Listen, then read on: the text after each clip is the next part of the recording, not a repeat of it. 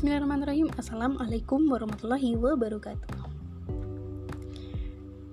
Apa kabarnya pemirsa?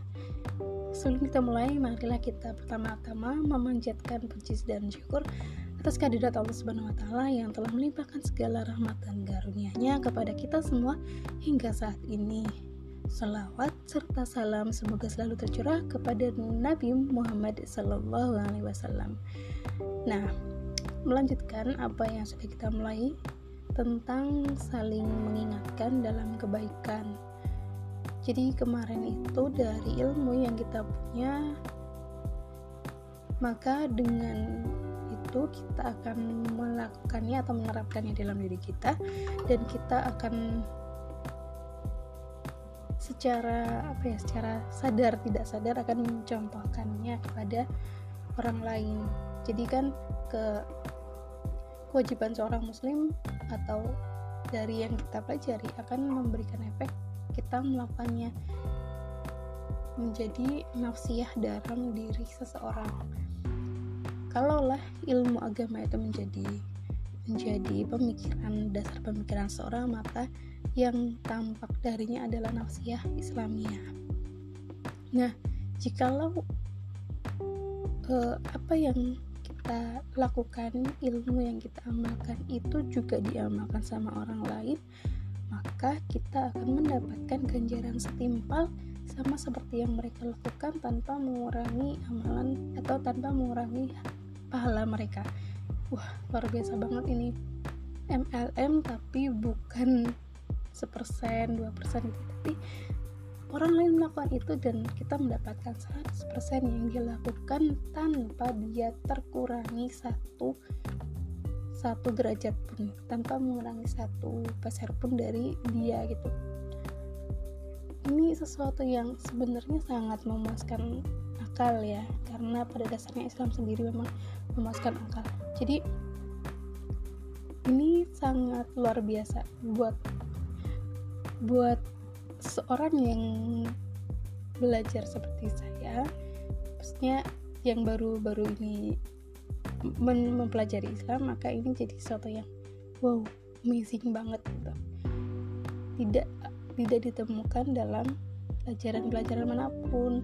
Yang tahu ya kalau misalnya orang lain baik pada kita kita akan mendapatkan tidak lebih banyak dari si orang itu. Tetapi di amalan ini di amalan Islam ini dalam Islam ini luar biasa kita mendapatkan hal yang amazing kayak gini. Kita dapat dapat jackpot gitulah nah seperti apa bunyi hadisnya? Lebih tepatnya jadi seperti ini, barang siapa menjadi pelopor suatu amalan kebaikan lalu diamalkan oleh orang sesudahnya, maka akan dicatat baginya ganjaran semisal ganjaran orang yang mengikutinya dan sedikit pun tidak akan mengurangi ganjaran yang mereka peroleh.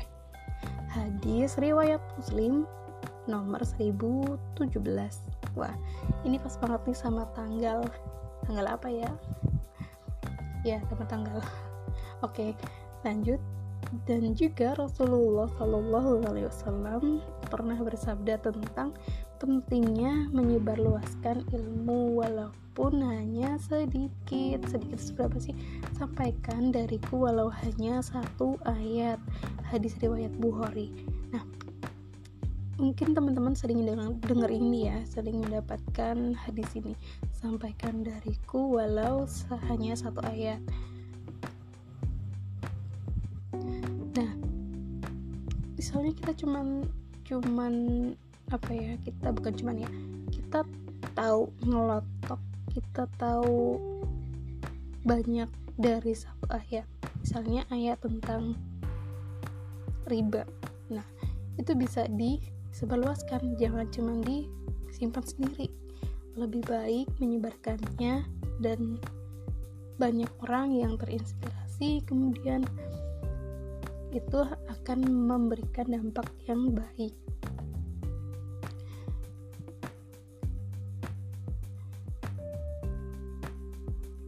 Supaya apa? Supaya supaya bisa mengajarkan ke kalangan yang lebih luas tentang betapa mulianya ilmu Islam ini.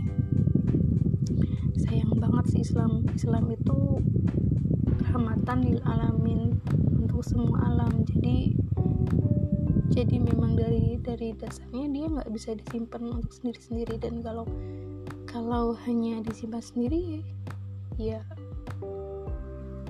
ya yang rugi satu alam gitu kan. Seperti sekarang misalnya kita tidak bisa menerapkan menerapkan secara utuh gitu ya. Maka ya seluruh seluruh alam akan mengalami kerugian. Nah kalau Islam ini bisa bisa utuh maka seluruh alam juga selamat. Merasakan merasakan kebahagiaan kemakmuran gitu. Uh, maka di zaman ini yang saya katakan tadi ada ada kekurangan lebih baik kita mencari ilmu. Sungguh orang yang hidup di antara kalian sepeninggalku ia akan melihat perselisihan yang banyak. Oleh karena itu wajib bagi kalian atas kalian berpegang teguh pada sunnahku dan sunnah ulafa'ur rasidin al-mahdiin yang mendapatkan petunjuk dalam ilmu dan amal. Ikitlah sunnah tersebut dengan gigi geraham kalian. Nah, ini dari salah satu hadis ya. Hadis akhir akhir akhir akhir, akhir waktu. Nah, tadi disebutkan yang mendapatkan petunjuk dalam ilmu dan amal itu ditujukan kepada sunnah Rasul sunnah khulafaur rasidin sunnah khulafaur al-mahdiyin nah itu jadi jangan merasa mau untuk berhenti berilmu lebih baik kita mencari ilmu darinya gitu ya. Ilmu apa? Ilmu agama ilmu syar'i ilmu syar'i yang diwajibkan oleh Allah. Dan semoga tidak ada perselisihan lagi ya. Karena Allah berfirman dalam surat An-Nisa ayat 59 dan jika kalian berselisih pendapat tentang satu masalah maka kembalikanlah kepada Allah dan kepada Rasulnya jika kalian benar-benar beriman. Beriman kepada Allah Subhanahu wa taala dan hari akhir maka demikian itu lebih baik dan akibatnya pun juga dan akibatnya pun juga lebih baik gitu ya. Jadi jadi lebih baik kita lebih baik kita apa? Lebih baik kita mengenal ilmu sehingga kita bisa mempelajari perbedaan-perbedaan pendapat yang ada di agama Allah yang mulia ini. Karena karena kenyataannya saat ini Islam sendiri terbagi dalam banyak golongan. Maka dari mana kita tahu kalau kita nggak belajar? Dari mana kita tahu kalau kita nggak mendalaminya? Ada ada satu pemikiran yang berkata bahwa uh, aku pengen belajar tapi melihat banyaknya banyaknya Islam terbagi-bagi itu membuat saya takut untuk belajar karena saya khawatir mendapatkan ilmu yang salah. Nah dia sebelum memulai aja udah ada ketakutan yang belum terjadi ya udah ketakutan dengan pemikirannya sendiri malah menghentikan dia dari ber, dari mencari ilmu padahal mencari ilmu sendiri itu didoakan oleh seluruh ikan ya. Tapi tapi ilmu yang diniatkan karena Allah yang ikhlas karena Allah itu didoakan oleh setiap setiap apa? Setiap ikan yang ada di di lautan yang ada di perairan gitu. Wah berapa sih jumlah jumlah ikan? Sekarang ini deh. Indonesia negara maritim. Indonesia negara maritim dan misalnya di di Yogyakarta ada laut laut Parangtritis di di perairannya sendiri sudah ada berapa ikan? Coba. Nah itu itu baru di Parangtritis belum di pantai yang lain belum di samudera yang lain. Mana mana lagi di dalam perairan itu banyak banyak kehidupan ikan di sana. Dan setiap ikan yang jumlahnya uh, total banyaknya ikan yang ada itu mendoakan seorang yang mencari ilmu. Wah itu itu luar biasa banget. Jadi kenapa kita tidak ingin berilmu? Kenapa kita tidak ingin mencari ilmu? Sayang sekali ya. Mungkin orang yang tidak mencari ilmu adalah orang yang merugi. Jangan sampai kita menjadi orang yang merugi jangan sampai jangan sampai kita menjadi orang yang merugi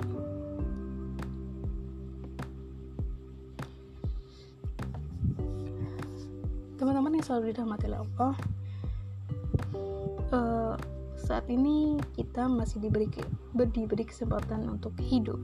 Dan sebagian dari kita mungkin masih memiliki waktu yang panjang atau dengan kata lain kita masih muda nih kita masih muda usia kita masih belasan atau mungkin 20-an atau di bawah 30-an atau kita masih 30-an gitu ya masih masih insya Allah masih diberi kesempatan yang banyak.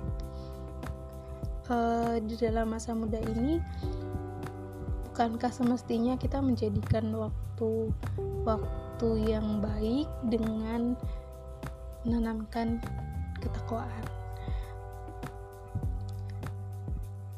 bukan hanya di situ saja ketakwaan bisa kita raih dengan menimba ilmu syar'i. Sekali lagi dengan menimba ilmu syar'i jadi tolong banget buat teman-teman yang mendengar saya saat ini yuk kita menimba ilmu yuk kita menambah sakofah Islam yuk kita belajar lagi tentang apa itu Islam uh, saya sendiri ketika belajar Islam merasakan efek yang luar biasa.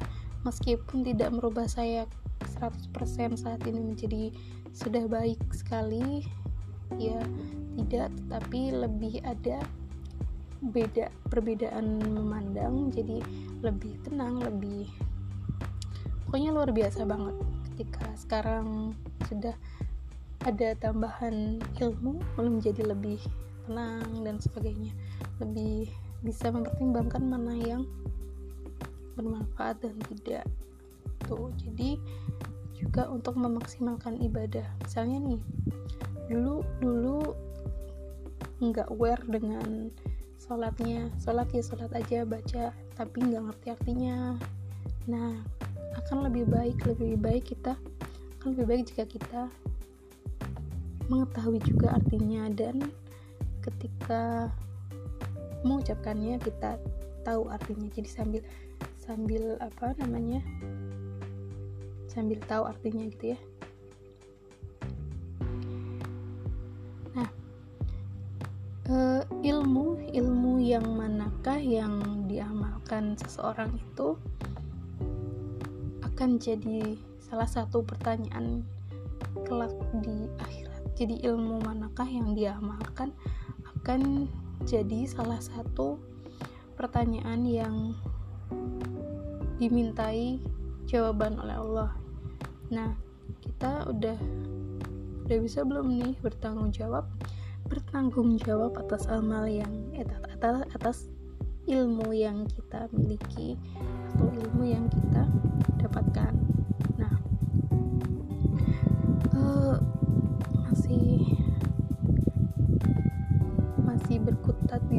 di sekitaran ilmu.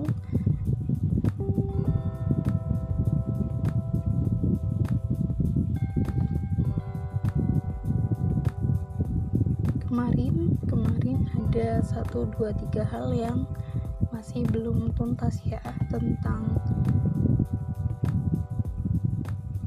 tentang salah satunya tuh barok wal marok marok wal barok. Nah itu jadi mungkin akan kita lanjutkan esok. Sekarang kita oh ya kemarin itu sempat sempat ada ada bahasan tentang adab yang tadi barusan kita kulik lagi kita sebutkan lagi kita ulangi lagi supaya ngelotok uh, sebelumnya kita udah paham belum sih sama adab? Adab sendiri adalah apa? Ayo nah adab sama akhlak sama nggak ya? Akhlak itu adab adab itu akhlak hmm, padahal akhlak dan akhlak dan adab itu beda. Bedanya apa? Jadi kalau adab itu adalah sikap-sikap kita adab itu sikap kita yang proper yang baik kepada sesama kepada sesama manusia. Kepada penuntut ilmu kepada orang tua kepada kawan kita ketika kita berteman ketika kita bermuamalah ini ketika kita pokoknya perbuatan yang itu hablum minna hablum minanas ya sama manusia. Nah sedangkan ahlak ahlak sendiri adalah tindakan kita atau tata krama kita gitu ya. Kalau tadi ke sesama maka ahlak ini kepada kepada Allah. Ahlak kita kepada Allah. Jadi kalau ada yang bilang eh kamu ahlakless nah itu sebenarnya misalnya bukan ke ahlakless ke orang-orang yang uh, menyakiti temennya gitu temennya lagi tidur terus disiram air gitu ya. Nah terus di terus temennya yang nyiram air dikatain lah kamu ahlakless padahal padahal nggak tepat kurang tepat. Ada plus. Ya uh, ahlak itu misalnya ketika kita membaca Al-Quran ketika kita berdoa itu ada adabnya ada tata caranya ada ada yang proper yang baik yang harus kita tempuh. Ketika kita sholat itu nanti ahlak yang paling jadi jangan salah jangan salah. Sebut lagi ya jangan salah definisi lagi nanti salah deh. Kayak kejadian nih fitri kembali fitri. Uh, idul fitri idul fitri itu eh fitri itu bukan berarti suci. Fitri itu berbuka. Kan Syawal itu sebelumnya Ramadan dan Ramadan adalah identik dengan puasa. Jadi fitri itu berbuka bukan suci. Dan kalau suci itu beda lagi, suci itu fitrah. Jadi Idul Fitri ya hari-hari kembali terbuka gitu. Jadi kembali terbuka bukan kembali suci. Nah, ini yang masih sering masih sering kap, salah kaprah ya di di mana-mana tolong banget banget banget banget siapa pun teman-teman di sini yang sudah mengetahui hal ini kasih tahu deh teman di sampingnya. Kalau fitri itu kembali berbuka bukan bukan suci gitu. Um, oke. Okay. apa ya yang belum kita apalagi ya? Oh ini. Tentang yuk ada dulu ya karena sudah cukup. Udah cukup lama nih. Jadi kayaknya sekian dulu. Uh, mohon maaf kalau banyak kekurangan dan mohon maaf kalau ada yang menyakiti perasaan. Jika ada keburukan tolong tinggalkan. Jika ada kebaikan silahkan diambil karena kebaikan datangnya dari Allah dan keburukan kesalahan itu datangnya murni dari saya. Mohon maaf lahir batin mohon maaf jika sekali lagi mohon maaf jika ada kesalahan. Saya tutup saya akhiri. Assalamualaikum warahmatullahi wabarakatuh